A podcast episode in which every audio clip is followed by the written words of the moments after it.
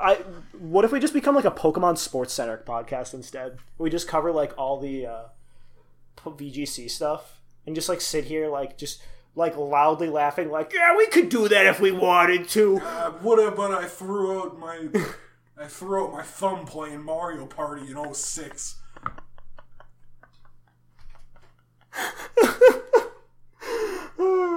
That's good.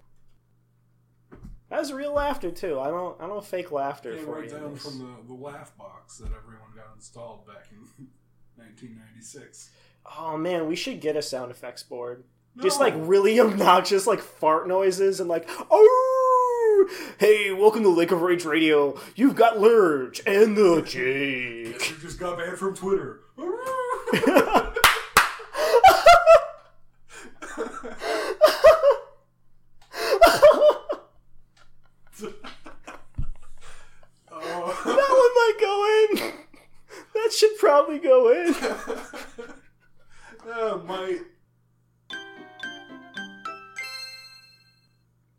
Hi, it's Jake, Hey, it's Brandon. and we're back with the Lake of Rage Radio. It's been like a year, Give or um, take. give or take. Uh, but we've uh, decided to start back on the podcast. We've been away working on school and other stuff like that. We've kind of figured out a way to be able to regularly start uploading and recording again. So we're gonna make another go at the podcast, and uh, we're happy to be back. Yeah. Um, the upload method's going to be a little different for now. We're probably just going to be doing just a couple episodes available at a time on uh, SoundCloud. And also on YouTube. On YouTube, we'll try and keep everything up. Yeah.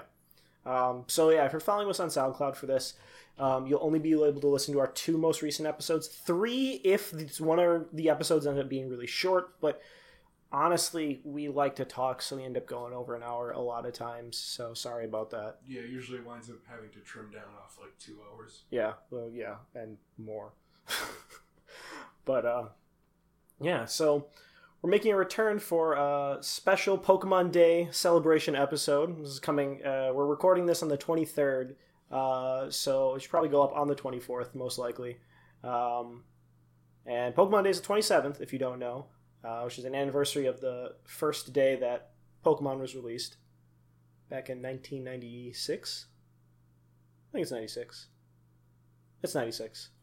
Might be 95. It's old. It's old. It's 23 years. Yeah, no, it's 20. It's 90. It's 96. Okay. It's 23 years old. Can't wait for that 25th anniversary game. It's probably going to be something Kanto again. Maybe. The fandom will rage. That people will get so mad. But since it's Pokemon Day, Pokemon, the company is doing a bunch of cool promotions and stuff like that. Po- starting Pokemon Day through May 5th, uh, the Pokemon anime is going to be streaming uh, Diamond and Pearl series all the way up through uh, Pokemon X and Y and select movies uh, through Twitch. So you can check into Twitch to just keep checking up on episodes. Yeah, over the past era. year, they've done a lot of the, like the streaming stuff through Twitch. It's actually kind of cool. Yeah, it's nice. Just like randomly popping in and being like, oh, hey, uh, Destiny Deoxys is playing. It won't be for this because that's Gen 3, but that's not the point. It's just a It's really a good munchlax. it's a- basically It's a good movie. I would give that like my top five favorite Pokemon movies. I'd probably put it up there too. Yeah, like it's it's solid. It's got everyone's favorite character, Hot Dog Bot, and then Hot Dog Squirtle. Bot's great, and then you have Brock saying "Gotta catch 'em all." It's And pretty good. Got, uh, the girl in the Metagross. Yeah, I was gonna say you got the the cute nerdy girl with the Metagross. I had a crush on her when I was a, a little kid. So if you now you guys know something embarrassing about me from like 2003 when I was like 10.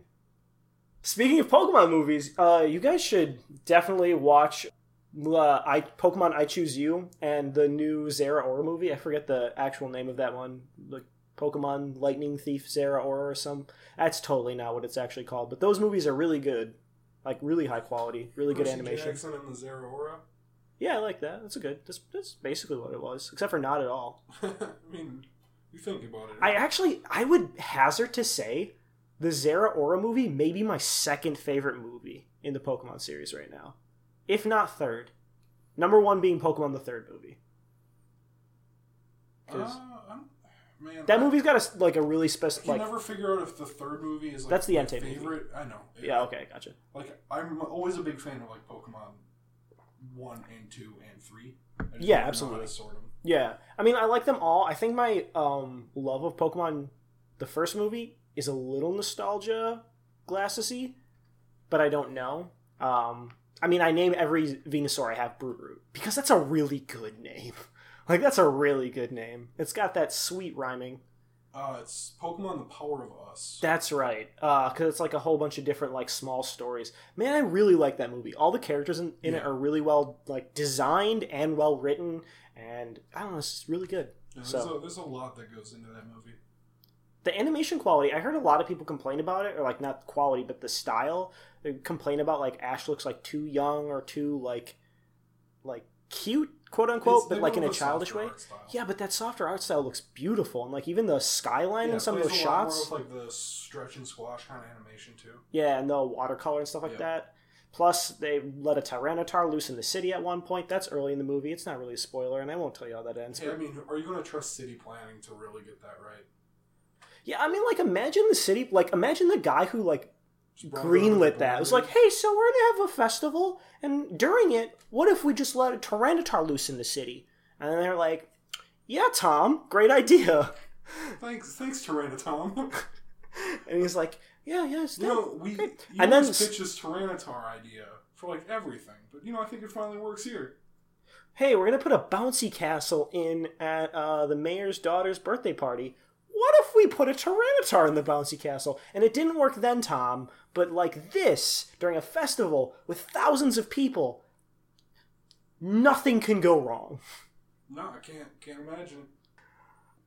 Disney XD um, as well will be participating in Pokemon Day, and on Pokemon Day, they're going to be marathoning quote unquote fan favorite episodes. I believe they're specifically from Pokemon Sun and Moon, like the anime era, Uh, but I don't know for sure because it just on their official website just said fan favorite episodes. Okay. So, but also Disney XD hasn't really had access to Pokemon so for I think all the episodes that made you cry as a kid, like the one where they let Butterfree go, like the three episodes where Ash tries to get rid of Pikachu, or we get rid of Charizard. Fan See, like that. Yeah, here's the thing about that. My fan favorite episode is the episode where Gary shows up out of nowhere, and then there's just this really cockneyed kid, and he's like, "My name is Alex from Cherrygrove City. Go oh, Alakazam!" Um, and then Gary just busts out his Umbreon and just just ends that kid's career right there, and then just like sees Ash and the gang, just like, "Hey guys, I'm Gary. I'm cool. Look at this Umbreon." Bye. that was my Eevee.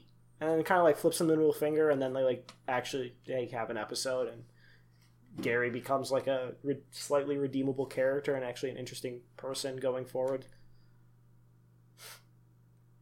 There really should have been more to what I was saying there, but I just kind of yeah, I'm gonna just out this classic episode, the one where Brock catches a Zubat. that's a good Yeah, episode. the rest of this episode, You don't actually even see it happen. Brock just walks into the cave and is like, "I caught this Zubat," and they're like, "Brock, you shouldn't have done that." He's like, "Oh, sorry." That's it. That's how that happens. They go to Mount Moon and that happens, and there's there's Seymour the scientist Yeah, too. No, yeah. I'm Seymour the scientist, and he's just like, I'm here to see more of these Clefairy.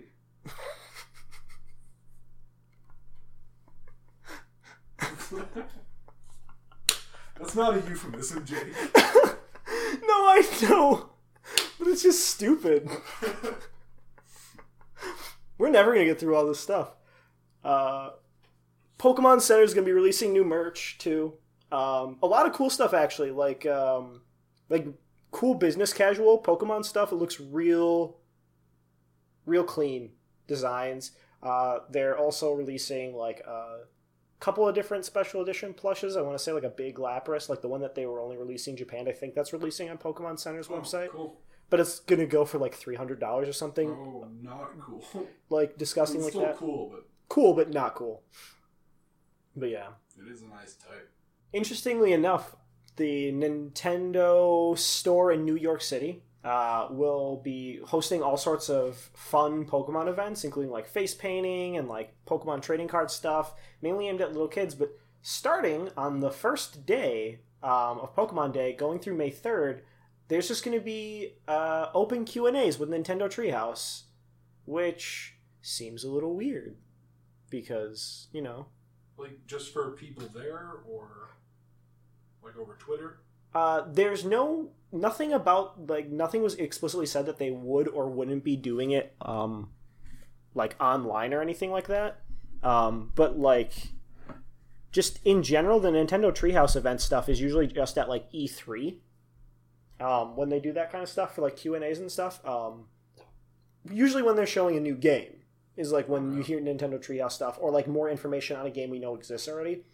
So that's it seems a little weird. Also, the fact that Pokemon is counting down or counting up generations starting on the 20th with Kanto and mm-hmm. weirdly enough the 26th will be Alola and boy if they just were to count up like one more region and like maybe reveal something on Pokemon Day I mean like to be fair might not happen but also to be fair The timeline lines up pretty solidly. yeah. If you go to the Pokemon website, there's actually this little blurb right at the top of their like Pokemon Day celebrations, and uh, I'm going to quote this directly here. Uh, this Pokemon Day is sure to be huge, with exciting news and events celebrating more than 20 years of Pokemon fun. 23.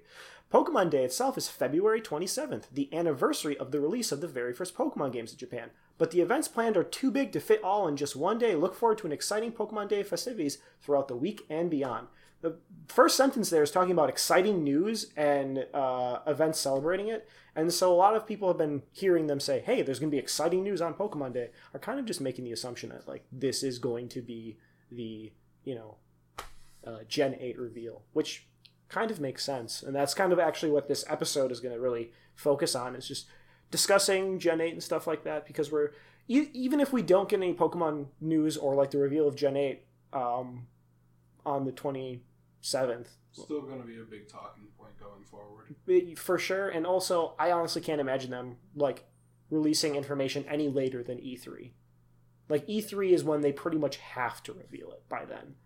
Pokemon i don't think has ever revealed a game later than halfway through the year that they've actually like released it on. I might be wrong on that. I didn't look up everyone but like at least for recent years it hasn't been or like recent games it hasn't been that way. Going in uh, to generation 8 like there are some things that we think and there's some things that we know. And so like just the things that we believe is that we're just bound to hear something probably on pokemon day or at least by e3 like i'd be willing to put money on hearing something by E e3 Yeah, isn't that how they did the last generation too? for ultra sun ultra moon they did that. For gen 7 they revealed it on pokemon day actually. It was the 20th okay. anniversary so that's why a lot of people are saying it. But the problem with like assuming that because they revealed gen 7 on the 20th anniversary is pokemon has never revealed the games on the same day before. Like that was the first time they revealed it on pokemon day it was in gen Okay. 7 and i mean like it's gone as late as like i think uh, ultra sun and ultra moon was uh, had its own direct on june 6th so like it's it's it can be that late in the year that we hear from it. But usually the only pattern we have is that we hear about them or that they're announced like shown by the first half of the year So, like a couple things that we actually do know about like going forward with this game is that uh, at the 2017 E3, Ishihara announced that in more than a year's time, new main series games would be coming to the Nintendo Switch. And at the press conference on the 29th of 18, during the announcement of the Let's Go games, they also announced that we'd have the like the more main series games coming along in the second half of 2019 it's kind of been a little bit more clarified into being late 2019 specifically, which means that like an early announcement suits that pretty well. and it's also like notable that since they started doing uh, universal releases for games um, like with x and y forward they've been releasing games in mid to late november i think like the earliest was like a november 12th and the latest has been like a 23rd or 24th or something like that but usually um, i think it's usually that week before thanksgiving if i remember correctly because black friday i think they want it out for black friday is usually the Okay. idea. I don't actually know if that's accurate. I'm just thinking, like recalling more than anything else. Um, the only other thing I can think that we know for sure about the Let's or not Let's Go game, sorry, about the Gen 8 titles is that um, in a Famitsu uh, interview, that's a Japanese gaming magazine um, from June this year or last year rather. Um, they said that the Gen 8 games are going to have better graphics than any previous Pokemon title. And while the Let's Go games weren't out already, I think that was kind of implied in context. Well, they did also talk about how like the Let's Go games were kind of rushed in a sense, and really weren't meant to capitalize on like their slightly newer engine that they were working on. Um, and also, I think they've even got like a, just a completely separate new engine that's going to be used for the next I, games. I sincerely hope so. Yeah, I'm not sure if that's fact or not, but I think I've heard it.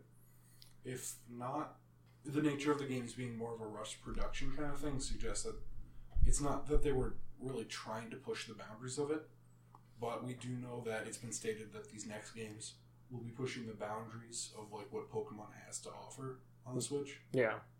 Um, And I think that's really, honestly, that's really exciting. yeah, um, it's it's just really exciting that we're finally getting Pokemon games. Like, I guess technically, like the Colosseum games are kind of like this. I never actually had a chance to play the Colosseum games growing up because I didn't have a GameCube as a kid. But like, didn't Having- friends to.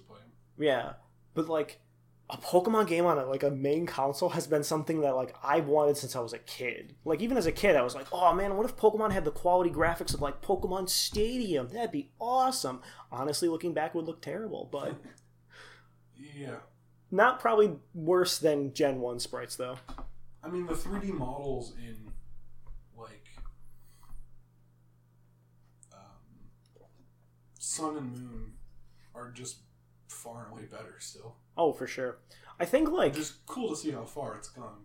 But I want to say they're close to being on par, like about the same like quality as like Pokemon Battle Revolution, it's not too far different. if not slightly worse, but not much worse. The Wii's graphical capabilities were literally just like two GameCubes taped together. More or less, yeah. Um, I think they literally just used twice as much of the same. Twice as much GameCube. Pretty much. It's GameCube That's why instead of like a. Well, no, that'd be four times as much. That's your well. You're assuming GameCube It's represents two, because two times two would be four. Or well, no, it'd be Well, I guess I'm literally imagining a square. Because if it was one squared, that'd be one. no. You're right. You're right. You're right.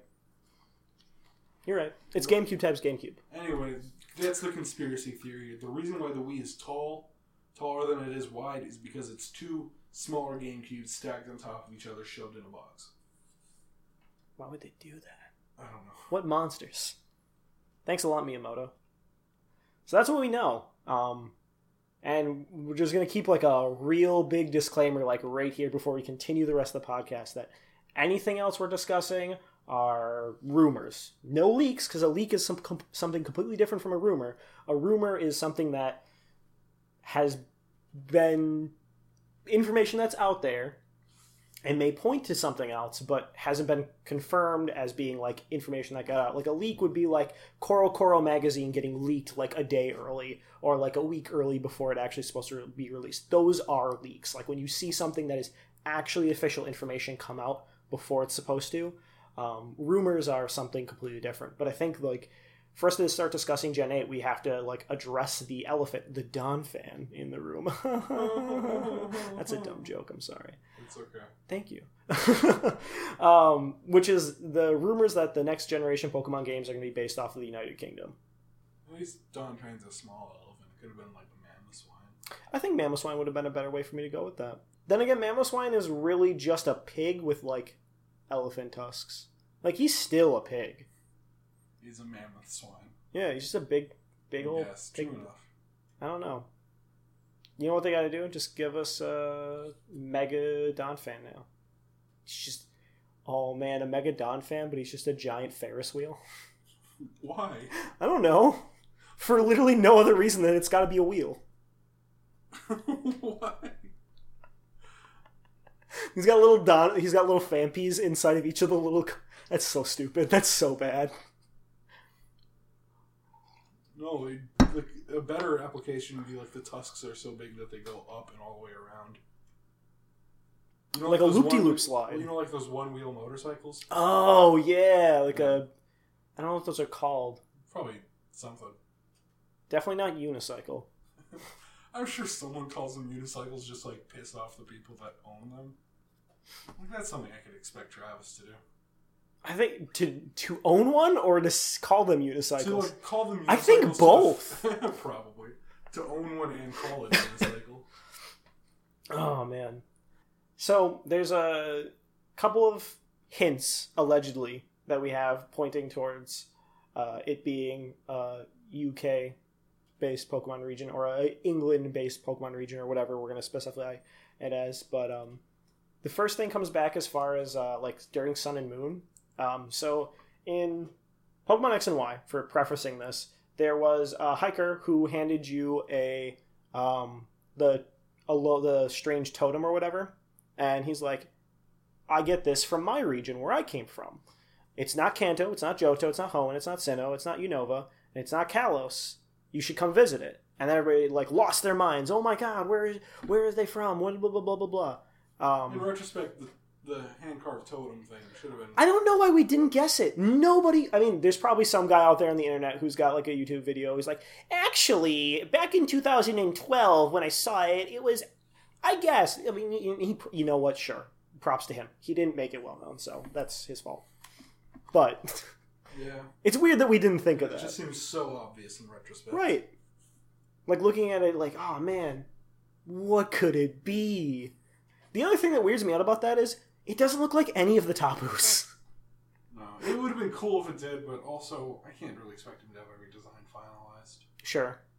Like I- Unless it's the secret Tapu that they introduce in the next generation. Or the remakes. Yeah. Oh god. Oh man, how old do you think how long? Like 13 12 So- years from now? Cuz it's been 13 years since Gen It'd be roughly three more systems. Yeah, gross. So average system like five to six years For Nintendo especially. Oh, probably pushing twenty, like twenty forty, to get remakes. That's such a weird concept. Yeah. By then we'll be just living in the Pokemon games. We'll just go full dive into it. Or you know, the world will be over. But hey, whoa, hey. Let's not go there. Um This is a nihilism-free podcast. that it is not. but um, there's a, in the Vast Poni Canyon. There's a hiker named Purdy. Oh, good Who- old Purdy. Good old Purdy. Uh, who's like Purdy hiker. She she's like, God damn it. Uh, she says, "Do trial goers come all the way out here? Uh, what's the deal with the kids in Alola?" And then post battle, she tells you that you should go uh, to other regions and visit other countries. Which people were kind of guessing that like, oh, she's the hiker for this generation. That's like hinting to the next generation. And so everybody looked at her name, Purdy, which is short for Perdita, um, uh, which means lost, which she actually is, if I remember correctly in the thing. There's like something else in her dialogue that implies like she has no idea where she is. Um, who's a character from a William Shakespeare play called The Winter's Tale, um, which takes place in Sicily. So, and if you guys can remember back about uh, two years now, three years now, um, everybody was claiming that the next generation was going to be based off of an Ita- of Italy. That was like a big a big thing back then. Remember that?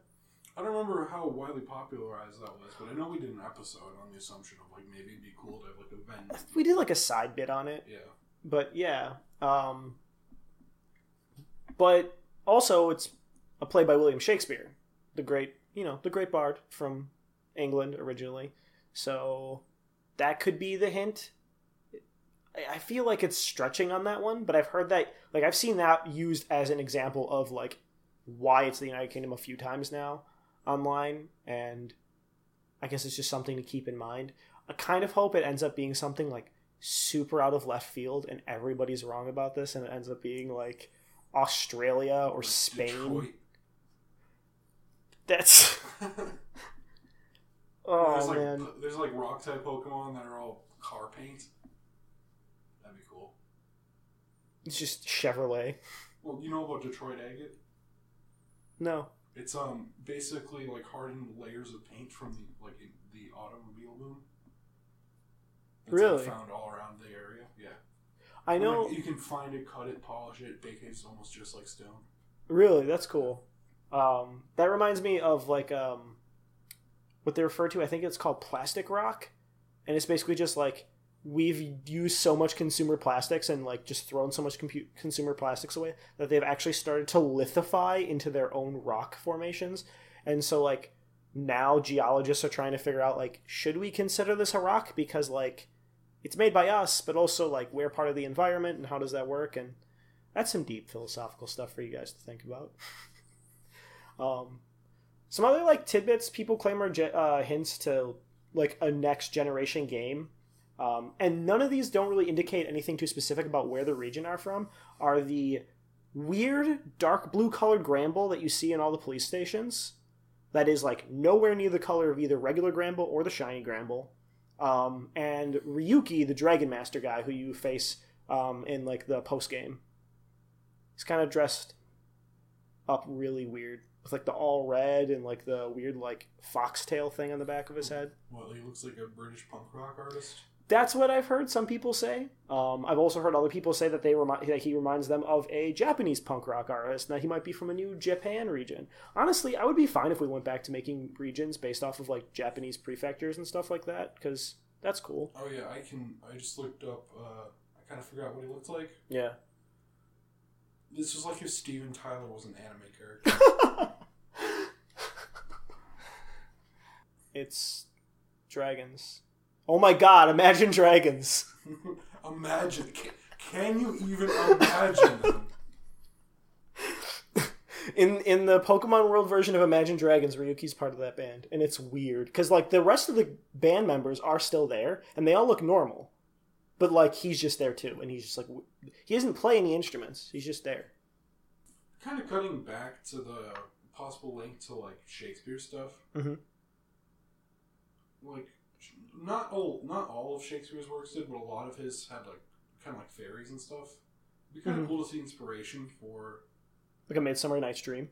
yeah, um, just like some of the Oh man, a. Puck Pokemon would be so cool.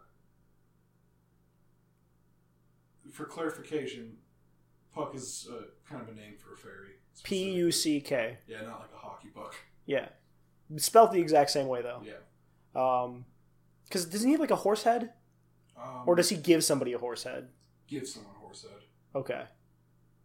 Straight up, just make that like a weird Pokemon who's like a fairy type, and then just has a random horse head, like one of those weird horse head masks. Somebody would rage so hard at that design, but I think it would be great. I've gotten to the okay, so I've gotten to this be- weird point. Be a little weird. I've gotten to this weird point with Pokemon where I don't dislike any design anymore. Like I can see merit in every single Pokemon design. Like I even disliked most of the Ultra Beasts when they first came out, but I've really come around to every single one of them. Like there's Pokemon designs I don't care for as much, but I enjoy every Pokemon design at this It's point. um, he turns in, in Midsummer's Night Dream. Mhm. Puck turns the character Bottom's head into a donkey, That's right. That's right. which is he turns He gets a name by head. Bottom into a donkey. he turns Bottom's head into the head of a bottom or an ass. Yeah, it's it's it's it's funny. Yeah, It's good. It's a good it's like, Like- real subtle Shakespeare humor going. Well, that's the thing that I actually really. Um, I guess we're just gonna sidebar into like a Shakespeare appreciation podcast now. Get strap in, kids. Um, All this podcast is about is three things: uh, subtle nihilism, Shakespeare, and Wolfglick. oh man, um, I guess Pokemon too. Pokemon happens sometimes in the podcast. I don't remember where I was gonna go from there. I had a, I had a joke to make. Something it was something about going off into Shakespeare and like the writing style. Oh, just he's really subtly funny.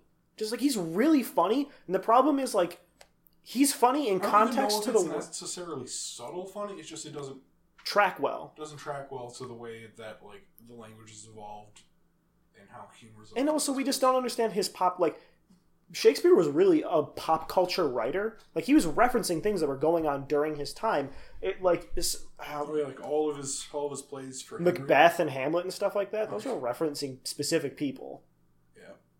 so it's really really good writing really funny but you need to like you literally do need to like get a understanding of why it's funny um i think moving forward the one that the one i noticed before i saw the internet notice it and i really wish i had said something about it somewhere was at the end of uh, Sun and Moon, you did, and it just never made it online. Sure, I wasn't gonna put it on blast that like we never actually got the episodes. We recorded like three episodes and then we just never got them up. Um, we tried restarting several times, but this this one's gonna make it to this one's gonna make it to print. If this sits on a hard drive, I'm gonna laugh so hard at. No, it's going to literally be printed off. It's going to go into the Library of Congress. Ooh, I like that. Yeah, and they're going to know all. uh, They're gonna know all the shame of you just trailing off there, bud. I was like, what can I reference? And I'm like, I don't know how much of what I want to reference is going to make it in. Um, so in the final scenes of um, Sun and Moon episode 98, uh, splitting up the combination question mark Ashen Rotom, the actor Locky I think is his name. I don't actually know because I was watching it subbed for a while, and uh, I don't know.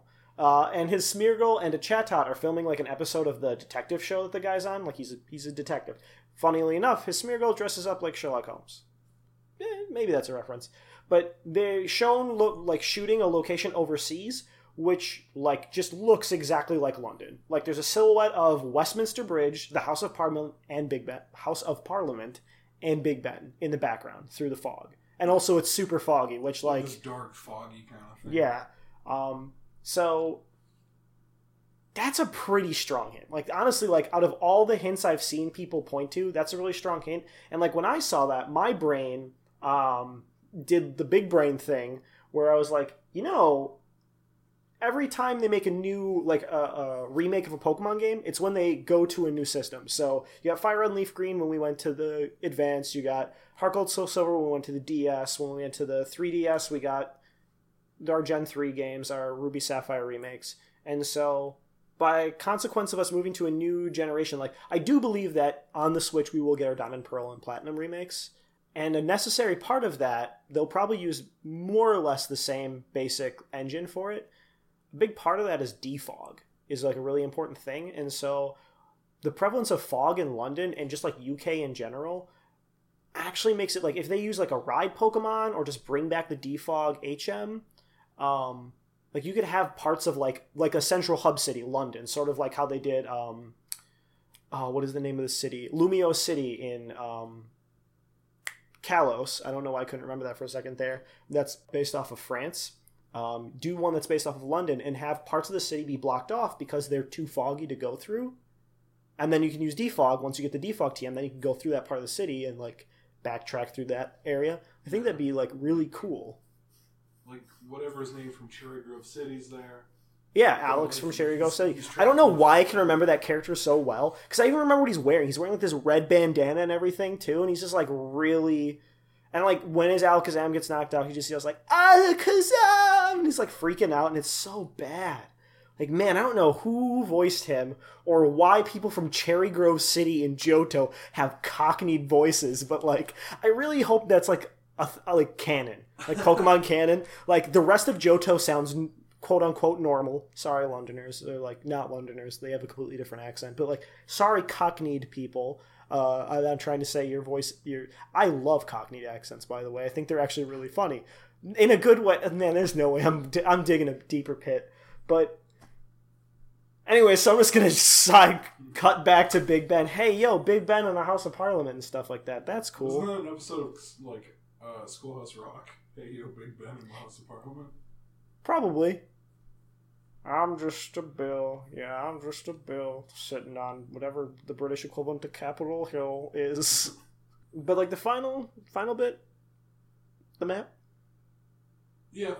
Um, so, playing through Let's Go Pikachu and Let's Go Eevee, um, there's a lot of like decorative things that you can kind of pick up, a lot of Easter eggs and posters throughout the game. But one of the first ones that we both noticed specifically was um, going in, like, they have these posters, which are, are like calendars. I'll go ahead and make sure if you're watching this on the YouTube video, um, that I throw. place an image. Actually, I think I'll just do the thumbnail be uh, outline of it. Like I'll, I'll trace it. I'll make a trace of the image, like make it a little bit higher Whatever quality. it is, you already know. You can see it by now if Yeah. you're on the if you're listening to this on SoundCloud or some like podcast app. Well, if you're in the Pokemon community, you've seen it already. So like, why am I bothering? Just imagine it. Like Ryuki's dragons. Yeah, just imagine the dragons.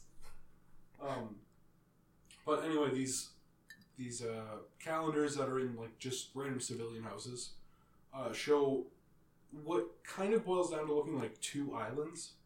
One that's very elongated, um, with a slight, like I, I guess, almost like a stubby inverted Y shape. Yeah, that's a fair way to describe it. Um, and then there's a small offshoot island to the north of it, Yeah. which more or less lines up with uh, like the UK. If you rotate it, Yeah, if like there's some rotate it- rotation stuff going on there, but And like obviously the exact shoreline doesn't match up, but the general shape more or less re- re- more or less matches up. my favorite response so far I've seen on the internet to um, this not being like the the other region map is that's not what Britain looks like because you know the looks like New York City. Like that's what Unova is based off of. It's just New York City. I don't, I don't remember the desert in New York City, but like you know, You don't? is that on Fourth? No. It's on Sixth and Broadway. I don't know if that's an actual New York City thing. So if like you are listening to the podcast and you're in New York City, like, hello, New York. Thanks, Brandon. Pity claps good. but yeah, I don't know. Like that's that's why I've seen that. Like people get really mad. Like Scotland looks different than this, and it's like, yeah, yeah, I know, but like also Kalos isn't the like it's vaguely the shape of France. Yeah, so it's like a, a, a strong enough correlation where the shapes are similar enough to like at least pique interest at first. Mm-hmm. Um, where it could look like the main body of the United Kingdom and the Northern Ireland. So again, just like to to like that's that's pretty much the sum of the rumors we've seen. Um, there's a couple of other rumors floating around. There's a rumor that it's going to be based off of Spain that I've seen floating around, based off of some character from Sun and Moon that you run into. Um, she's speaking like broken Spanish, and she said she just got here from a different region. So like that, that's a, a hypothetical, and people are like, "Hey, we were just at Kalos, and Kalos has the train station that leads you somewhere else, and maybe they have you go to two regions." And hey, if that was the fact, cool, I would be down for that too. But like, I think there's a weird like amount of nodding towards London in a lot of things, and like England, like the there's like a weird kids only Pokemon um channel that they just put up and they just like do like weird sing song fairy tales like twinkle twinkle little star. And one of them they did was london Bridges falling down in which when they have um build it up with silver and gold and umbreon runs in and steals a gold brick and the whole thing collapses. I don't even think umbreon learns thief. But i also like that it was gold and silver and then it had an umbreon. It's just it's cute. I like that. It warmed my heart mainly just because it was an umbreon Yeah, that might be a little bit of a stretch linking it directly. Oh no, no, for sure, for sure. It sounds crazy to be like, yeah, this means that, but also three days before Sun and three days give or take before Sun and Moon was released, Masuda tweets a picture of the sun and the moon out at the same time of day. It's like, hey guys, don't you just love it when you can see the sun and the moon out at the same time? Isn't that interesting? Isn't that neat? Yeah, and it's just like that was the day after we started getting leaks that the new games were called Sun and Moon, and he just like posts that, and people just lost their minds. Like they wouldn't do that, but it's like also they put a Alolan Exeggutor on a poster in Omega Ruby and Alpha Sapphire, and all sorts of other stuff. So it's really hard to be like, yeah, Pokemon doesn't seed stuff like that. Yes, they do. They, they do stuff like that all the time, and they they love it when people find and see little stuff like that. They also admonish people for like trying to put stuff together, like the whole Ditto Mew thing. Like, oh no, that's nothing. Mhm. I, I love that. They're just like, yeah, it's really cool. that You guys came up with like re- found our little Easter eggs, and like, oh, you guys are looking a little too hard sometimes. So who knows? Maybe we'll Take a step back from that one, bud. But uh, I think we're gonna like ignore rumors. I think uh, I'd like to discuss what we'd like to see in the next Pokemon games.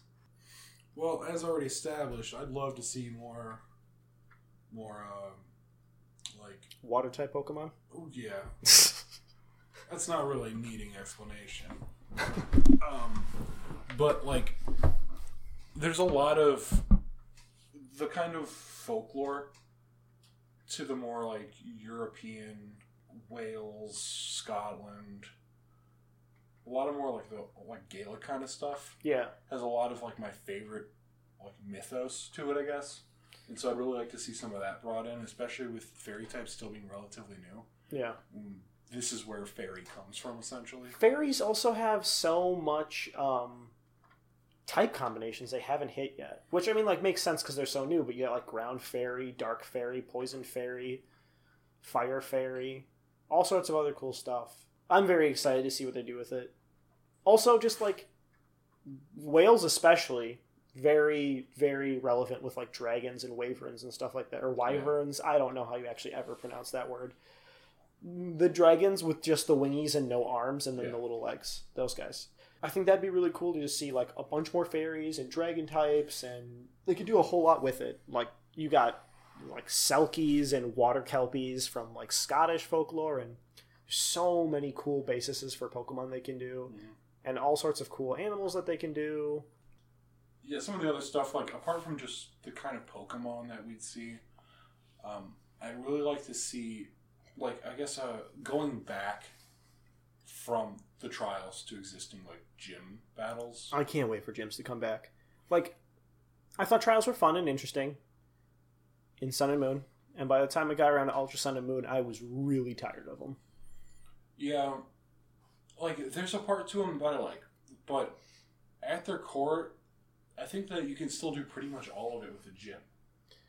and also just make it I don't maybe maybe it's just a familiarity thing but like we've been playing pokemon for a really long time and we've what seven, six generations of gyms before this Yeah, it just feels comfortable but it also feels just feels better it feels like it's a more dynamic experience because instead of just facing off against like the one totem Pokemon and just like leaving, you have to. There's still a bit more gameplay to it. And they're all like mini dungeons too. They have like weird i mean yeah not all of them are like real thinkers.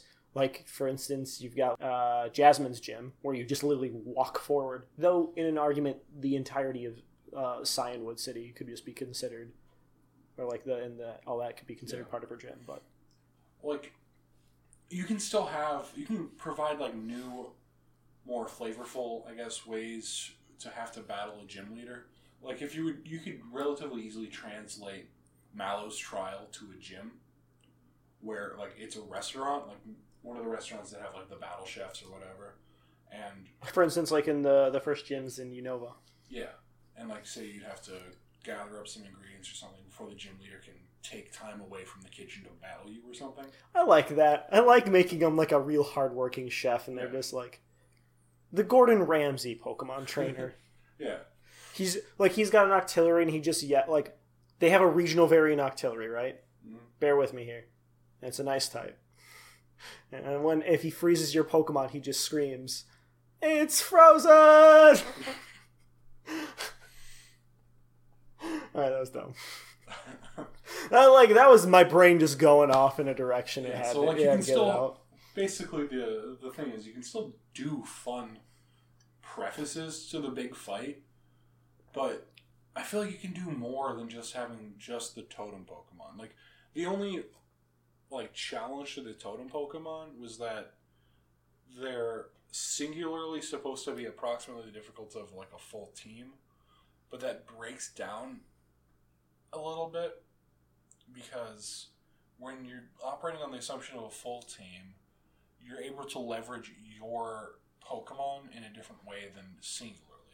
Where if you have to fight through multiple Pokemon and go through a team, you can kind of switch around. Um, even your Pokemon that aren't necessarily good enough to, say, sweep the team can still be used to get some chip damage in. Um, or let you reheal other pokemon Yeah, but we you- all have had that Spearow and the like in the back of our team that we're just like he's number six, just throw him in. I'm gonna I, click I usually wind up using something with a lot of HP, like a Chansey or something. like- So that way, it's That's smart. I could get like a heal. That's way smarter than me. It's usually like a level two bird that I caught in the first round. Just like here we go. But so when you have like the totem Pokemon though, those sub useful Pokemon on your team are now not useful because you can't do anything with them than just let them die. Because comparably, the totem Pokemon is supposed to be stronger than each individual Pokemon on your team. Yeah.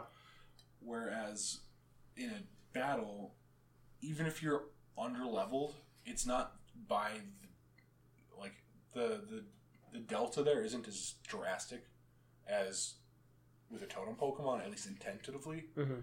Um, so, what I'd like to see personally is almost like a hybridization of it because I feel like the totem Pokemon themselves are an interesting like way of using a difficulty spike. Yeah, I think the. Yeah, no, continue. Sorry. Yeah, like so if you would do something to a similar extent, maybe not have the Pokemon start as a high enough, the same like high level gap, and then get the full boost, or be like a fully evolved Pokemon when you're still all your Pokemon are like stage one or two, or like basic or stage one. Right. Um, and you can do some cool things with that too. Where before, if like a gym leader would have a signature Pokemon, there was nothing, nothing special about it. Lieutenant Surge just had a Raichu. Right. Um, like, there's nothing special about his Raichu comparably. Um, It's just slightly higher level than most of the Pokemon you fought till that point. yeah, I think actually all the Pokemon you fought to that point, but even then, your team is pretty well capable of handling it. Um, so it'd be interesting to see something that's not necessarily where the it's not just a higher level. Um, they could have Pokemon of lower levels that still get this boost, and it it feel it not necessarily would be a harder uh, like a harder battle, but it would have the feel of more of a boss fight to that one Pokemon. That would be like their ace in the hole. Like this is their last resort. This is where this is why they're the gym leader Right. kind of thing. Instead of just like they've got Pokemon that are a little bit higher level than everyone around. Well- no, they've got like the one special Pokemon that makes them unique. And I, what I think is interesting about like using like the gym leader aura sort of thing, like the same sort of like the aura flared up on the totem Pokemon thing, is it kind of references that old way that gym badges used to have secondary effects, where like they would boost your Pokemon's uh, attack types and stuff like that. Yeah. And so like it kind of references that and that like gym badges are more than just like a piece of metal. There's like something special to them on top of that. And so like you could even have like especially if you're gonna have far better cutscenes and animations and stuff like that, have um uh we'll just use Lieutenant Surge for whatever reason.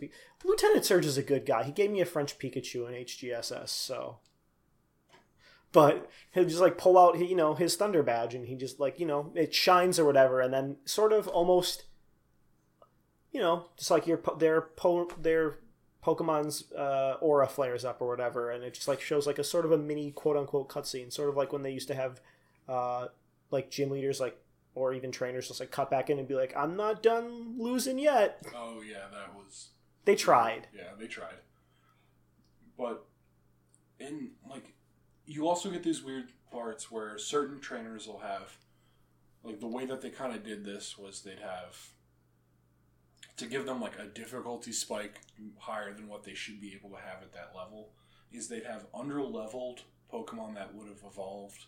Faulkner. Yeah like faulkner um, norman has underleveled slakings uh, lance has underleveled dragonites. Yeah like there's just a lot of weird things Lance where- has underleveled Dragonites after beating up Team Rocket when they had the machines that help Pokemon force to evolve before they're at their proper level, which seems, you know, a little fishy. he had a dragonite at that time though He did. He had one, and now he has more and now he's got a bunch. I don't know. I'm not saying he's unscrupulous, but just, we're just saying we need the receipts on this lance or we're just asking Lance. Can you tell me when they evolved, huh? huh? But it in Lance's case, it feels a little more acceptable, just because he's supposed to be the big dragon type trainer, and maybe they just couldn't give him level 55 ones. I mean, Johto's got some level. Um, like eh, I love Johto. It's my favorite region. It's my favorite games. But Johto has some leveling problems for sure. Yeah, but with like other trainers, like Norman doesn't need a Slaking. Um, to be honest, like Or they could have boosted Vigoroth is a lot scarier. Yeah, because it can keep attacking. Yeah.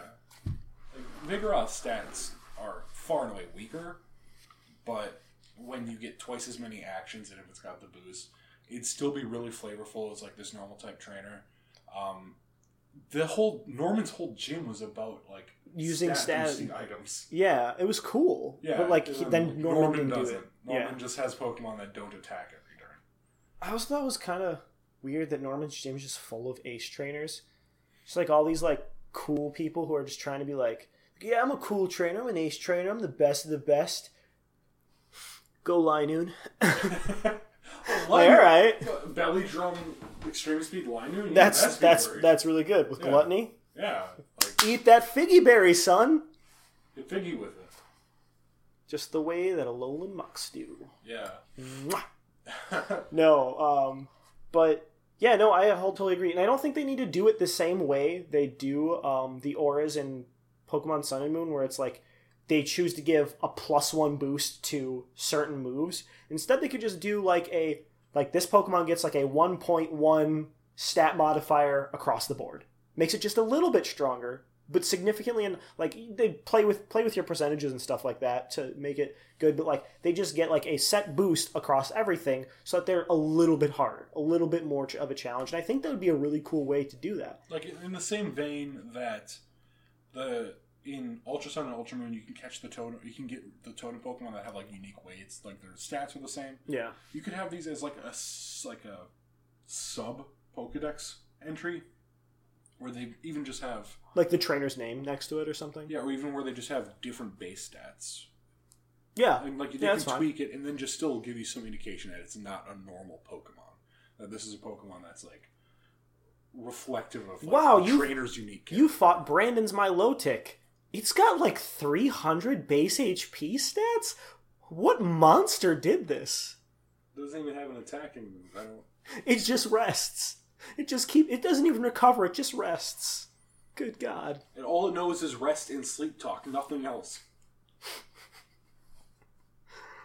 No, but uh in that same vein, um or just like I guess talking about gyms, I think the era of just single type gyms could totally come to a close. I think I, yeah, I I, think- there's really nothing keeping that. Like I like it, but like I could see them experimenting with it. like I think a really cool idea would be to and I don't think this will happen, mind you, but I think a really cool idea would be to make all eight gyms unused type combinations. So like a fairy poison gym and a electric dark gym and et cetera, et cetera, et cetera, all the way through. Or like if they add these unique type Pokemon to the generation, Yeah. that could be their signature Pokemon. That was yeah, that was what I was gonna get to, is just say that too. So like that would be really cool. Um and so like let's say let's say they have a symmetrical team, right? So they have their their ace Pokemon and then like uh, a minimum of two other Pokemon. So you have then they have one ground type and one fairy type, and then one dark type and one electric type, or maybe two dark types and two electric types, and then their main Pokemon, etc. Like Yeah. I think that'd be a really cool way to actually do this. Will I think it's going to happen? Absolutely not. But I I think like you can get more interesting um, concepts doing stuff like that. So like a dark electric type gym could be like a rock and roller and lot have like lots of neon lights and stuff like that, and have the guy like. I mean, also we've had a poison type gym that did the same thing. Roxy's my I think Roxy's my favorite gym leader, just on the concept of like she just owns a dive bar. She's like fourteen. 14 year old owns a dive bar and just like Look, to get ahead in the world, you need to start young, get your name out there, build your brand. no but like uh i don't know. I think it'd be i think it'd be cool to do different kinds of different gyms. Like using a concept more than a typing would be neat. Um but then again like also you can do plenty with monotypes. Like i'm not saying they have to do away with Yeah. monotypes either. It's just like Or even, even if this is just like an Elite Four thing, sure. Yeah i would be down for that too. Like or even just like one or two gym leaders, like just the concept of like diverging from just monotype. alternatively the, uh, another cool way you could do that is you could make um either like siblings or a couple or even just Or like best friends like Jake and Lurch. Uh, look on your face says you want to kill me.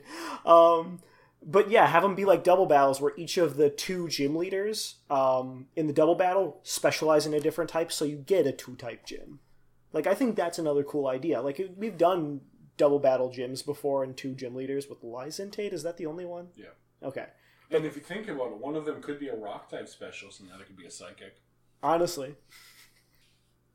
I think that's kind of in that same vein though of like multi-type gyms. I think a cool thing that they did with the Pokemon Dhelmise is make it a ghost grass type Pokemon with the ability Metalworker, which gives it a stab uh, from uh, steel type attacks.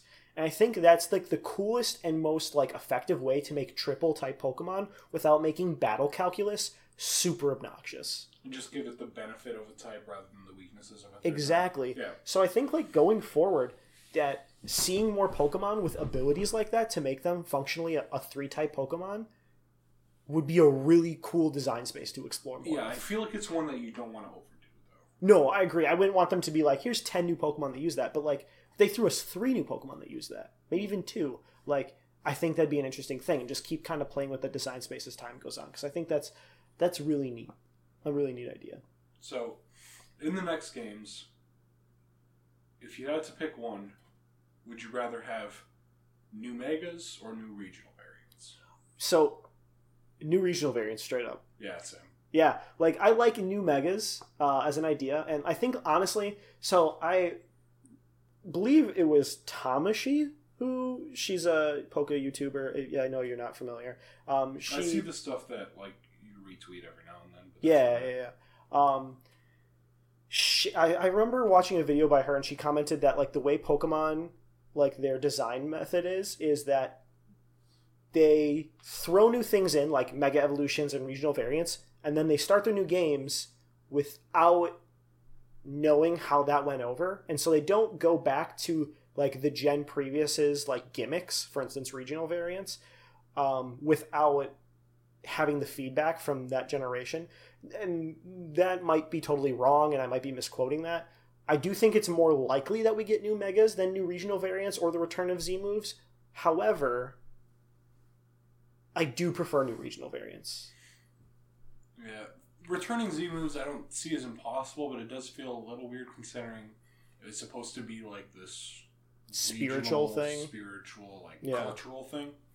yeah no i agree But um, and like z moves are cool uh, i kind of have come around to liking z moves a little bit more um, over time but i think that if we always have z moves the metagame might get a little stale i could be totally wrong too like i, I don't know but i think z crystals being like tied to a culture makes it a lot harder for them to just like have like then again, they could just have do what they've done with pretty much every other generation and just have some guy who owns a curio shop and be like, "Hey, I, I have Yeah. all these Z crystals from this other Like region. Buy them." Yeah, so that's a possibility.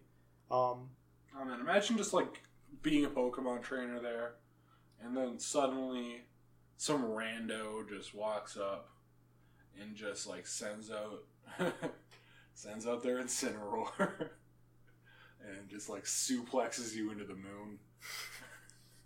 You're like, that's not a move. that you can't do that. That's illegal. No, it's a Z. It's a Z move. How, why does your rain dance make you faster? Because I have Swift Swim. okay, why, why does your hail make you faster? There we go. Because I have Slush Rush. Why does your they all have one. Chlorophyll and Yeah. Sand Rush. But yeah, no, I get what you're saying. Uh, okay? But no, I think new regional variants. And so here's the thing: if the Granbull is a hint to new regional variants, like in that Granbull's a regional variant in the next game, like a Dark Fairy type or something like that, yay. Also, I think it'd be interesting if they kept the design. And this is probably not going to be a popular opinion, but I would. I think it'd be interesting if they kept a design standard of Pokemon specifically from a region get um the regional variant for that generation. So, if they did a regional variant for this new eighth gen game, they did like a handful of regional variants specifically from the Johto region, and then just as they kept moving along with the regions and the gens, they just move to the next region. So then, like whatever Gen nine has is going to have like Hoenn regional variants and so on and so forth. I think that would be a really cool and interesting way to to do that. Yeah. Maybe not. Oh, like, there's also like I could see them doing just any regional variants whatsoever, but I think it also gives them like a focus, and I think that that's probably really important to them as a design team because they're also going through um, a lot of changeover right now with Pokemon. Like a lot of the old um, team is like retiring and Oh, passing yeah. off the reins. Like Masuda's last game was Let's Go Pikachu and Let's Go Eevee as an like official like lead to a game. Like that was a, a official statement he made. So like he might stick around. Like he's sticking around to like help like I think produce the games or whatever. Like he still like has a hand in things, but like he's not direct. Like he's not directing the games anymore. So that's that's a big thing. Um, so I think maybe uh, giving people focus on stuff, and who knows, maybe somebody can finally come up with a mega for Flygon. I know a lot of people are still mad about that. Honest to God, I think that I have artist block is the best excuse for not getting a mega. Like straight up, if you sorry, we couldn't think of a really good design for Mega Milotic or a Mega Flygon, and then some person on DeviantArt throws up like their OC of a Mega Flygon. Is like, I thought up one. It's like, sure, you did, but also they have so much more to do, and they also want to be careful with really iconic looking Pokemon. So I don't know if Fly Count Flygon is really iconic. I don't know. I would. I mean, It's weird. Like if I if I like not to get all deviant art on this, but if I didn't make a Flygon, right? okay, go ahead. It would lose levitate. Okay, Um, it would go onto all fours. Uh, kind of go. and its fly is gone. yeah. but um, no, I could just like a burrowing dragon. That's cool. That's But- cool. Some sort of like maybe land shark Pokemon, one that could swim through land as though or water. No, I'm thinking more of like a. Because like Flygon also doesn't get Dragon Dance, so maybe it's just Ground Dragon Pokemon that don't. But I'm thinking of more along the lines of like Why can't Dragon Ground types get Dragon Dance? I don't know. Wait, can Zygarde get Dragon Dance? No, I don't think it can. Uh, let me check. But like, if I would do, I would kind of cut levitate from it because I think that's a cool strategic ability. Make it just increase its defenses. Right, right. No, I like that. Um, let's see. I mean, Milotic literally. There's no way Milotic wouldn't evolve and become a water fairy type with a Mega. Like, I just can't imagine it going anywhere else. Like, if they keep it mono water, I'm not gonna like complain about it. I'm honestly fine with them leaving my Milotic as it's designed. Yeah, no, I agree. It feels complete. Like, I've it's seen competitively viable. It's Yeah. got pretty much everything it needs. because of competitive. Yeah, because it's competitively viable. no, but Uh, it, Zygarde can get it from the Zygarde cube. okay. So it can get Dragon Dance. So not all ground dragon types. Just Before the Zygarde one in three ground dragon type yeah, final before evolutions. before that generation, it could not. Okay. So yeah, they just buffed it intentionally. Kind of with Alolan forms and Mega evolutions. I really I really would like to see the return of making previous generation Pokemon evolve. Yeah. I've I've missed that. Like I think the last like the last one we got was Sylveon in Gen 6, but like the last time we got more than one was Gen 4 and that was like 2000 like 6 or 7. And it's been a long time and I I miss that. Like I listen, I don't miss baby Pokemon. They don't need to bring back more baby Pokemon. It's fine. Unless they're bringing po- baby Pokemon that like bridge evolution gaps, like a baby like grub that can either turn into like a pincer or a Heracross, or like a baby cow that can turn into a Tauros or a Miltank. Sure, if you do that, that's cool, and I think that's neat. So I'm not opposed to just adding more baby Pokemon. If they're things you don't come across in your general playthrough, but they exist, that's Yeah. kind of this- like the Dex filler stuff, yeah. in, in a good way. Like Dex filler is used as a really big insult a lot of time, but I don't necessarily think that's bad because it, it can adds fl- to the world. it fleshes out the world. Yeah, I agree with that. Like for instance, I've heard Maractus referred to as Dex filler a lot. I don't know about the Maractus sweep. But like I like Maractus. I think Maractus is a really cool design Pokemon, and uh, I, it just makes me sad that there's not like it doesn't get more more love. Mhm. Even Stunfisk, even Stunfisk is a good design, especially its dumb little cry. I don't know if I agree with that one, but No, it's is cool in like the sense that like it's not my jam, Because he's not watertight. you know. But uh flounders are fun. I, I think it's really cool that he's a flatfish that is also kind of based on an electric eel. It's just weird. There's a lot of cool stuff going on there. But no, I would like new evolutions of existing Pokemon. Like branching evolutions for heck, do branching evolutions for Pokemon that already have evolutions. I don't care. I think I think everybody is kind of unanimous in saying, okay, not everybody, because I've actually seen a couple people online say they don't want, but I'm pretty sure everybody, most people, a significant like 75% of Pokemon players who like care about Pokemon probably want at least one new evolution in this next generation. Like I want one.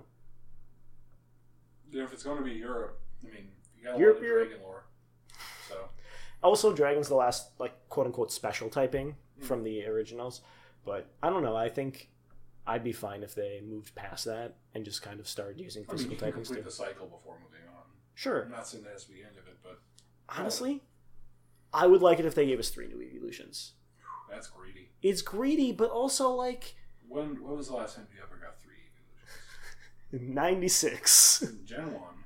Um, but no, I think that'd be a. I, no, I don't know. Like I, something I like about Gen 1's evolutions too is it's a um, unfinished triangle or like a one directional triangle where Jolteon is good against Vaporeon, which is good against Flareon, but not like continues. And I think they could do that again, like pretty easily, even if you put Dragon type in there. So you could do. Never mind. it wouldn't work. Because Dragon's two weaknesses are, or three weaknesses are Ice, Dragon, and Fairy. Well, you could make Dragon the Jolteon of the equation. Sure. What's weak to Dragon? Dragon. Uh oh. You gotta make two Dragon evolutions now. Yeah. And then, what are you gonna make weak against that Another one? dragon. Uh, oh, three Dragon evolutions. Yeah. That's a good idea. Three Hey- Drags and then a Magnezone. That was the old Gen 4 strat. Three Drags and Mag. Man. Oh, I missed that. I don't know, like, there's there's so much I, I'd be excited to see uh, come back for this next game. Uh, So, one thing that I'm wondering about is between like Let's Go and uh, Sun and Moon, Mhm. we have Ride Pokemon. yeah, Like the way Pokemon handle HMs is just completely different. yeah. Do you want to see going back to HMs? Do you like Ride Pokemon? I'd be fine if they went back to Ride Pokemon if they don't make me wear a stupid outfit when I do it. No, hundred percent. It no, yeah. It look it looks really gaudy. First off, Especially when you get into a trainer battle. Yeah, no, that's the worst part is like I spend a lot of my in-game cash like making my character look quote unquote cool or whatever. They don't, but like my, like customize my character and then when like I have to put on a weird cat suit like and a dumb looking like dinosaur like helmet like I'm Just like so I can grab why? onto the side of, uh, of a Snorlax. yeah it's just I mean they didn't do that in Oh, yeah, Let's Go Okay, so Macho, so Machamp can pick you up. Yeah, right. Like it seemed that one seems weird. Like I need to put on my elbow pads and knee pads so Machamp can pick me up. He's also gonna wear very large orange gardening gloves. There's something really weird about the Machamp one. I mean, I know it was supposed to be like kind of. A joke, but Yeah, I mean, it is like it's it's funny. Like it, it's that like unique Jap- Japanese kind of absurdist humor, Mhm. and I, I can appreciate that. But um, but Jesus Christ, see, I don't know. I, I personally, I'd like to see him go back to eight HMs, but I do know you're in the minority on that. yeah, even I don't know why, but it feels more like personal on the experience. Where like maybe get rid of the fact that HMs you can't learn over them. I think that's a good But idea. it could lead to this bad gameplay where you're teaching Pokemon a move and then just getting rid of it again. Or like just make HM moves better. Like mm, like cut and rock. Rock smash, Yeah, ro- why- why- strength, etc. Like strength is playable, surf is playable. Strength's like base playable. 80, I think, Yeah. right? Yeah. Like they're all fine for your playthrough, but like rock smash is like what base sixty? Oh, base 40. Base oh oof. Cut is cut forty or sixty? Cut is, I think, base 60. Okay. Well, like you've got like some of these moves that No, I think it's maybe base 50. I don't know, actually. just like have no practical use. Like if you take those, and I get that it's because that they're early use things, but maybe what if like cut did four times damage to grass Pokemon, or rock like. Someone needs to justify to me that like how Rock Smash is not any better at smashing rocks than Low Kick. Right, right, right. Like if I kick a rock, I'm losing. Or like alternatively, I think If I rock smash a rock, that should be like four times damage. alternatively something I think they could do so that you don't have to make your Pokemon like have your Pokemon Even if you have a specific, just make them TMs instead. Just make them Well, yeah, TMs instead of. HMs and just make them usable Where- outside of battle, yeah. like Headbutt or kind of like how I reference. Just you could just learn over that. yeah, yeah, yeah. Even or if you have a Pokemon and you say that that, that specific Pokemon, you can find like a a trainer, not in the sense of a Pokemon trainer, but someone like a like a coach, and they can teach and say like this Pokemon now has the capability to surf and carry you. It's not a move slot. Um, Yeah, that's a cool. I think that's a that really can still make it personal. Yeah, no, I think the fact that some like Hala's just like, here's this Tauros I've had for years. It's yours now. You're just going to ride it. You're never going to train it. You're never going to play with it. You're only going to ride it. It's your new best friend. Yeah, like, Like what? when they just like give it out to you, it's just like this weird Pokemon sharing service. It feels Especially when a weird, tall man in a kimono walks up to you, calls himself your Uncle Grimsley, flips a coin, says, How'd you know I was going to have a Skarmory catch it? And then gives you a Sharpedo and then disappears. yeah. It's, What happened to him? Huh? He's on a spirit quest. We don't talk about it. Like, okay, so we He's know trying to find we do know for a fact that um or not, not well from a tweet that got deleted by somebody on the development team because they weren't supposed to post it. Um that black and white 2 takes place 2 years before sun and moon. Like sun and moon takes place 2 years after black and white 2 and ultra sun and ultra moon happen at the same time. Um what happened in that 2 years to grimsley? Like i really want to know. Like why is grimsley walking around and just surfing on mantines? I like to think Grimsley found God. I think he I think the exact opposite. I think he really got it. Like Grimsley kind of like used to look like that guy who would sit in like a chair and like with like a glass of wine or like a A glass of blood. like a highball. No, Brandon, not, he's not that emo. He's not a vampire. No. But like would sit there with like uh like a drink in his hand and just kind of chill and be like, "Yeah, I'm cool." But then like no trainers were coming in, so he just kept drinking. And then eventually rock bottom. They kicked him out of the Elite Four. Basically, I think he's an alcoholic who got kicked out of the Elite Four. No, I'd like to think that he found God. There is nothing about what's going on with Grimsley that screams, I found God. He's he's he's he's uh he's become self actualized. He's realized his place in the world. He's like the Pokemon equivalent of the dude. Okay, sorry. No, so like with these ride Pokemon, I like that you don't need to teach your Pokemon bad. I don't like that it doesn't feel personal. Um, it feels. I don't want to use the word like unearned from a gameplay perspective, but it's like When did you earn any of them, though? You know, like your first one is Tauros. You could arguably say that, like, Hala is like, I can respect you. Like, you beat me in a trial, here's Tauros, But your next one is Lapras, and you just walk up to Lana and she gives you Lapras.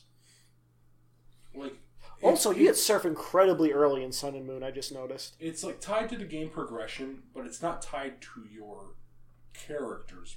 And like this is a weird this is a weird stance that you'll notice I kind of have on Pokemon games, Mhm. um, where like I treat it almost as like your character's journey. Like it should be about you and your Pokemon, or not even like in the sense of like you can only have these Pokemon, but like it should be your character working with like the Pokemon you can catch to achieve the game. Right. But when they're just like tossing these things, kind of like when they added the Eon flute in Omega Ruby and Alpha Sapphire, it felt weird. it's, Yeah. it's, it's not. It's not you doing it. It's just the game's letting you do something. Yeah. Yeah, yeah. And um, because I've been trying to work this thing in here for a while, but we got derailed on whatever the heck that was a little while ago. It's Jeff It's Bridges like some, and Grimsley. It's like some budget backwoods Pokemon sharing company called Lapster. What? Coke. like Napster, but for Lapras. Okay, yeah, I got you. I got you. That's good. You've been trying to work that joke in here for a while. For a while. Oh my god. And then we just keep like I just gave up on the premise of trying to set up. There's no there's no setup. It's just a punchline now. Um but yeah. Basically that's how I've kind of viewed it. I'd like I'd like somehow the actions still be an unlockable way to progress through the game because I think that that's a core like concept of Pokemon's like world where like you have to use your Pokemon. Well, not anymore. I guess you have to use Pokemon to overcome something with the terrain, something with the environment. But I'd like it to be more tied back into your Pokemon and like your journey rather than relying. For instance, on how in Let's Go to help you. for instance, how in the Let's Go games, like you taught your Eevee or Pikachu how to do things, even Yeah. though those were those still felt a little weird. It was weird just because of the Pokemon and like some of the mechanics itself is a little wonky. Yeah, But like, I wouldn't be opposed to a more streamlined version of that. right, right, right, right. No, I think that's I think that's a fair point to make. Um, kind of, I want to go off on what you were saying there is about like you wanting the the game to be about your trainer. Do you think that your character? Because I've seen this opinion a lot online. Do you think your character needs to be the story needs to be about your character, or that your character can just take part in the story? I don't think it needs to be about you. I'm I've never personally been a fan of like the whole chosen one. No, it feels Uh, really dumb and disingenuous to me. Um, the Pokemon games themselves have always felt like you're you're playing as this kid or like this trainer or you're playing as someone who finds himself in a weird situation. And it's not like you were destined to do it. It's not like you're the main focus of it. You're just working your way through and like you're helping shape the cause and effects. And yeah it's not necessarily that it's like all about your character but it's about how your character's changing the ongoing story where if like you're throwing off an evil team's plan it's then about how because their plan fell through like what's their next actions Yeah, it's not about the, your, the triumphs of your character it's about like the shaping story as your character weaves their influence through yeah, I, I agree with that. Like, um, I know a lot of people had problems with Sun and Moon and Black and White because it felt like it was N's story and Lillie's story and not your story. And I just I can't agree with that because like for instance in like your day-to-day life you will meet people who have more important stuff going on in their life and you need to be there and be a friend to them or work against them in some cases. Like you're going to meet people who are charismatic and stuff or or uh, enigmatic in life and for instance maybe political leaders for instance who are bad people and you you have to work against them to undo their evils. I'm not really making any specific like references at all but i'm just saying you know like you know and becomes the undisputed leader and you gotta you gotta stop him because he's doing bad stuff i guess it, this also kind of ties into it's i don't i wouldn't necessarily call this more modern philosophy but it feel it feels like a lot of people are kind of operating under the assumption that it's their individual story going Yeah. through life um, people have a weird sort of like main character syndrome in their head i think that comes from watching a lot of like narrative stuff It could be. Um, I, I never really looked into it. I've done a little bit of reading on like the actual concept of it, but it's this thing where like it it does play out a lot of like that way in a lot of video games, right um, and it can be done well in a sense. But when like it's not real it doesn't feel real and nothing about it is like believable i guess when the game's more about like the world rather than specifically the story, for instance which pokemon honestly has been for the majority of it Yeah. It feels more genuine to experience the world rather than have the written world experience you. Yeah, no, I agree with that. I agree with that statement. Um, one other thing I want to comment on were two. I want to see a couple of uh, quality of life improvements to the Pokemon games. I think one thing that they can do to make competitive battling and like being able to get into competitive a lot easier is to create some sort of equivalent to like a Pokemon psychologist is I guess the the lack of a better term I've been able to come with or Pokemon therapist. So like Pokemon have their natures, right? And the Oh, biggest okay. problem is that you can't just switch up a Pokemon's nature. But if you could go to somebody and like have like the equivalent of like a dog whisperer for Pokemon or something like that that can just switch your Pokemon's nature at will, like I think that would be a really cool way to It'd be a do good that. quality of life thing, but I I would say make it some- post. I would say make it like significantly post. Sure, but I like and this is another weird statement. It almost feels like ethically concerning Sure. to like just Like it's it's different to change. Like I mean, to an extent, if you really want to get into like super like the ethics of Pokemon, it's can get a little questionable. Yeah, But this might just be a personal hiccup of mine, but that always just sounded a little weird to me. It sounded a little bit more. that's definitely a game mechanic and not a world mechanic sort of thing. Yeah, and I'd probably feel way more strongly on it if your Pokemon's nature was ever really explained, extrapolated on, or It's just like relevant to what kind of food they like. yeah. And that never even comes up. Like when do you ever like if the Pokemon does or does not like specific flavors, that's only relevant for like the half HP berries. Yeah. So It was also relevant uh, back in like Gen three for like uh, Pokeblocks and stuff. The Pokemon didn't like dry stuff. It was harder to raise like their beauty stat. okay, okay, I didn't know that. Uh, Pokemon contests are not something I'm as familiar with personally, but Yeah. Um, the other thing is another quality of life improvement is I think that we either need to see the return or both of these. Either see the return of ball capsules so that you have like a cool special effect when you throw your Pokemon out, or have the ability to like have someone change the Pokeball your Pokemon's in. I don't know. So did the Pokeball capsule like carry over to competitive play?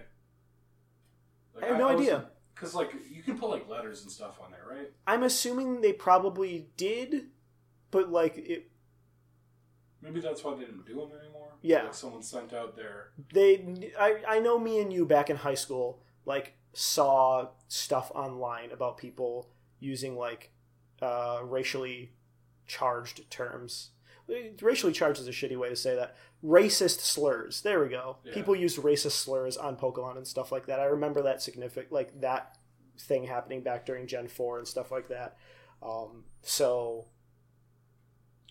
i think that's probably what it is like it's fun to be able to add like the smoke and then the puff. That's yeah, that's what I mean. Like, Like, don't don't do the letters. cool You can stuff. say you know skip the letters, but yeah, just like stars and hearts and different like light show effects within reason. You probably don't want Porygon to come out with flashing red and blue lights. Actually, I kind of do want to get a Porygon the ability to have flashing blue and red lights, but uh, just for the nod to Pokemon history. Yeah. So the- the other thing you said besides uh, just you mentioned more than just ball capsules. What was the other one? Oh, changing up the cosmetic ball they're in. So, for instance, I catch a Pokemon in a Pokeball or an Ultra Ball, but like I really want the cosmetic appearance of like a Love Ball or a Dive Ball, for instance. Being able to change the Pokeball, like you have to have the Pokeball physically in your inventory, in my mind at least for this, and then you go to a special guy and then he'll switch the Pokeball that it's in. It seems like in universe, there's no reason why that wouldn't work or why you wouldn't be able to do it. And we know for a fact that like some people in like the anime at least do it. Like there's I know a character in like the Orange Islands who has all green Pokeballs that he keeps his Pokemon in. And there's like some who like put like stickers and stuff on them. Like even stuff like that, just being able to like heck have the ability to customize the colors of your Pokeballs. That'd be cool. That That's a bit much. That's a bit too much. So like, plus I think there's also a benefit from here from Game Freak's perspective too. Um, so I, I guess this might not be like super common knowledge unless you're in the competitive scene. Mhm. But um, there are Pokemon that like because there are Pokemon that aren't available in certain Pokeballs. Um, they have to have a t- like they have to have a sheet like a spreadsheet. There are Pokeball Pokemon legality combinations Yeah. that just like lead to a lot of headaches where um, I know like Joe Merrick, the um, the guy who runs Serebii, has like noted this multiple times where like Pokemon allows invalid combinations and like they have certain combinations that are illegal. hmm Or like there are certain combinations you can get in game that they just don't mark as legal. Like if they give out a Pokemon that's now in a Cherish Ball, they'll just forget to make that one a legal combination. Yeah. Um, or like how for a while there were Pokemon. Uh, like I, I think they patched it to change it or something, but Beast Balls and certain Pokemon were just impossible to catch in because of the modifier.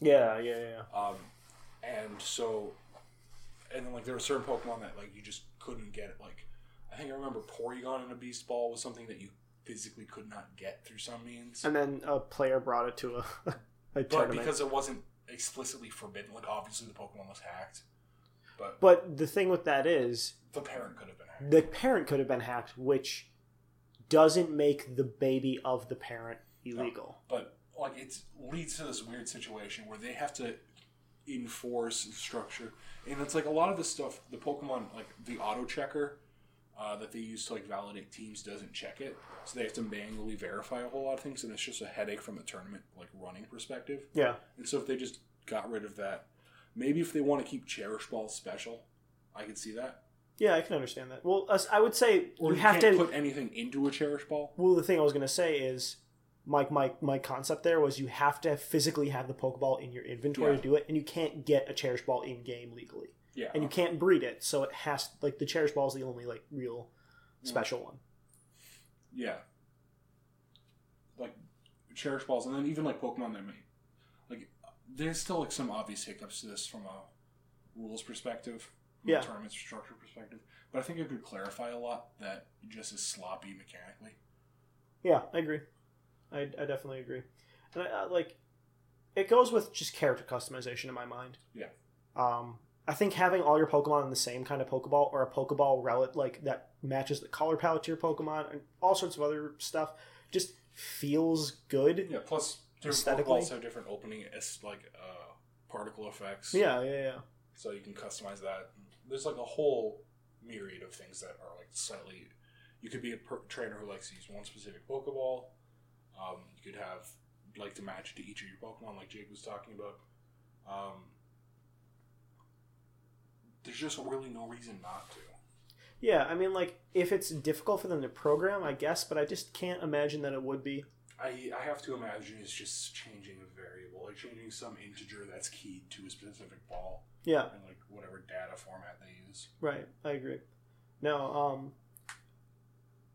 in a similar vein, like I hope that when char- like I don't think character customization will never not return in a Pokemon game, but I hope that when it returns in this game, that it's not as like limiting and kind of garbage as Oh, the Sun and Moon one was. I don't think Sun and Moon was super bad, but like the Let's Go Eevee and Pikachu, Yes, that was really bad. that was so shallow. It was Like there were a few cool like combinations that you could do, but like there was not a whole lot. I mean, again, as we said, like they they rushed that game out to just get out because they're like, oh, people really like Pokemon. Let's go, uh, get this out, capitalize on it, and it did well in Western markets, like really well in Western markets. So they were right to do it. But no, I I think um I think it's important that when it comes back that they like there's some aspects like the color changing mechanic that they added. I think that was a really cool idea. no, yeah. And like there were different color variations of stuff. But um I think that they need to allow you to be able to wear like shorts or pants or whatever, like different stuff. I think the fact that they let you take the hat off let you wear glasses were like really big jumps in the right directions. But like I don't know, there's there's some fine tuning I think they have to do to it, and I think when you have a game that's going to be arguably as quote unquote like beautiful as hypothetically this next game is going to be, sure, like it, I I'm I'm probably splitting hairs, and Sun and Moon really wasn't that bad. Like I I guess I calling it garbage is definitely an exaggeration on my part, but I would I would personally say Let's Go let and Pikachu that was garbage. was pretty close to garbage. The selection was a little was just too narrow. Um, but I never figured out how to give Pikachu and Eevee haircuts. yeah, some of it could have also been more clearly developed. And so I think that uh, about wraps up the episode. Yeah, I think that's that's about what we got for for our Gen Eight hopes and dreams. So uh, where can they find you? Where can they find the cast? So you can find me on Twitter at Jacob Giotto. Um, you can find the podcast on Twitter. Not, yeah, actually, we do have a Twitter for the podcast, even though we really need to log in and check it. Uh, the Twitter for that is at Lake of Rage Radio. Uh, you can find us on YouTube at Lake of Rage Radio and on SoundCloud at Lake of Rage Radio and most podcast apps. Do we know? Uh, pretty much, yeah. We're on Stitcher. We're on Sound. Uh, pretty much everything but Spotify. I think uh, of the big ones. yeah, that sounds about right. Um, Where can they find you, Brandon? Uh, you can find me on Twitter at Armchair Robot, and that's that's pretty much it. I think that's I think that's what we got. Uh, we look forward to keeping the podcast up and uh, actually, you know, keeping up with this one this time. Fingers crossed. uh, thanks. See you in a year. See you in a year.